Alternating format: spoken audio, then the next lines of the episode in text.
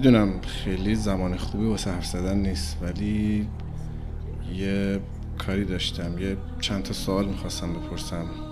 اگه به نظرتون منطقی نبود منو که می‌شناسین دیگه. من خودم همینجا قول میدم همه لباسامو در بیارم. اگه لباساتو در بردی چی؟ جلوی همه توف کن تو صورتم. اونتا بیا. بیا قبلش مقنعت سرت کن تا بتونم باید حرف بزنم دیگه. اینجوری نمی‌تونم. باشه. بیا. اینم از مقنعم خوبه؟ خب شروع کن. من این قول رو دادم که همه لباسامو در بیارم. ولی اگه حرفم منطقی بود چی؟ تو بگو. خب تا هر وقتی که توی این دانشگاه هستی کسی حتی یه لاخ موی تو رو نبینه. قبوله؟ قبول. مردونه قول میدم بیا دست بدیم با هم که کسی زیر قولش نزنه. می نویسیم می نویسیم که احتیاجم به دست دادن نباشه. باشه؟ قبوله. حسین اون کاغذ قلم تو بیار. یه لحظه دوستان اجازه بدن. یه لحظه اون کاغذ قلم تو بیار بنویس. باشه باشه. بگو. بنویس به موجب این قرارداد من علی زکریایی متعهد می شوم در صورتی که حرفهایم از نظر خانم ماندانا فکوری. منطقی نبود و قانع نشد. تمام لباس های خود را روبروی همین پله های سلف دانشگاه در بیاورم. ولی اگر حرفهایم منطقی بود ایشان تا وقتی در این دانشگاه هستند یک لاخ مویشان نبایستی که پیدا باشد. این قرارداد را به همین بهانه به نام قرارداد سلفیه نامگذاری می‌کنیم. و با امضای طرفین یعنی من و خانم فکوری و دو شاهد دیگر معتبر می شود نوشتی؟ خب. آره بیا. خودم خب. امضاش بده منم امضا کنم. خب. بفهم نوبت شماست. بده من. بیا. اینم امضا.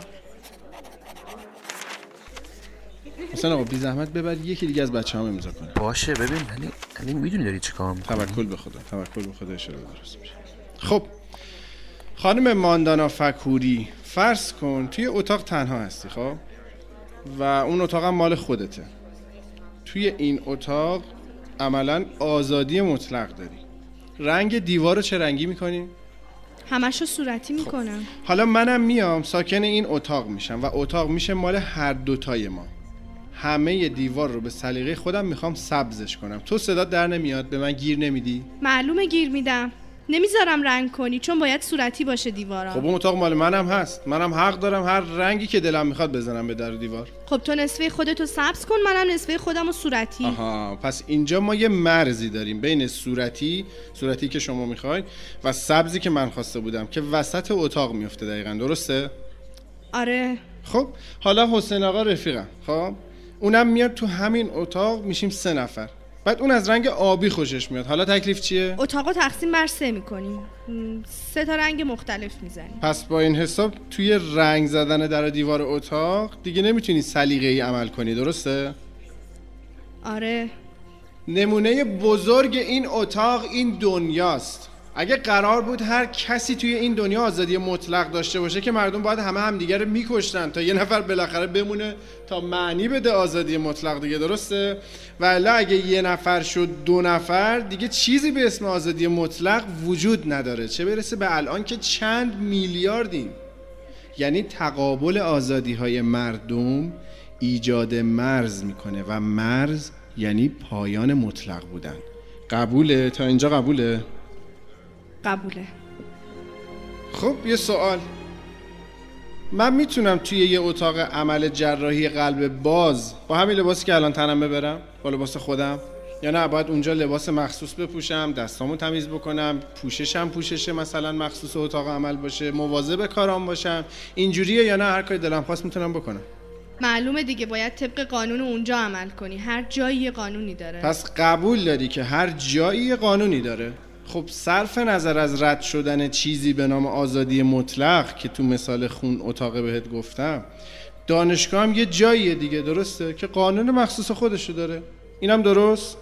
درسته. نمونه بزرگ دانشگاه به عنوان یه جای خاص که یه قانون خاص داره کشورمون ایرانه.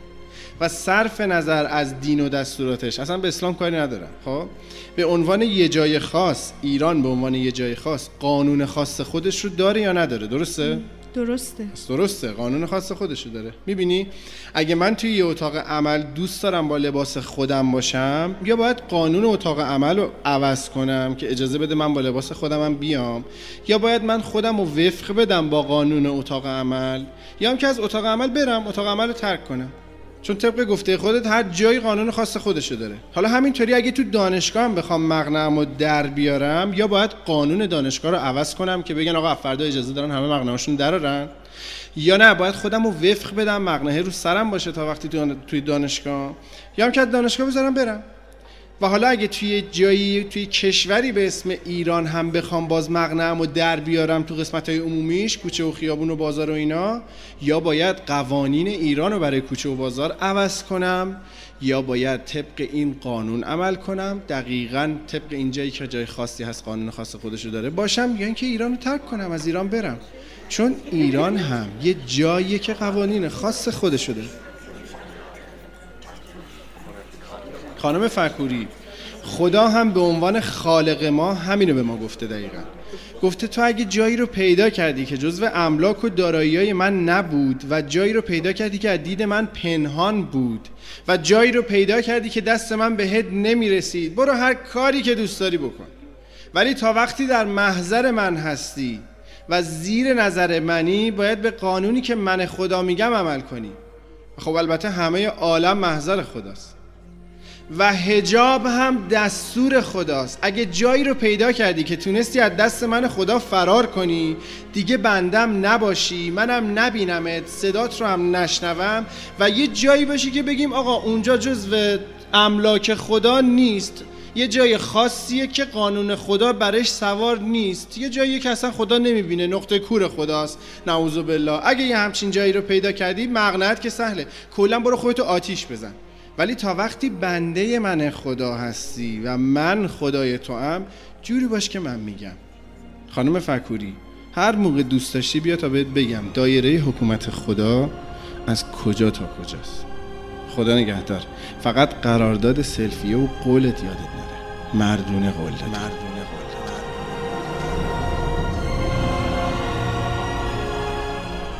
این داستان بر اساس واقعیت بود. و خانم فکوری نه تنها در زمان دانشگاه موهایش پیدا نشد که حتی سالها بعد که دیده شد باز با همان هجاب اسلامی بود. و در جواب همه می‌گفت که خداوند از بالای سرش همیشه نظارگر او و اعمال اوست. نمی‌تواند بی هجاب باشد چون همیشه در دایره جایی به نام حکومت خداست.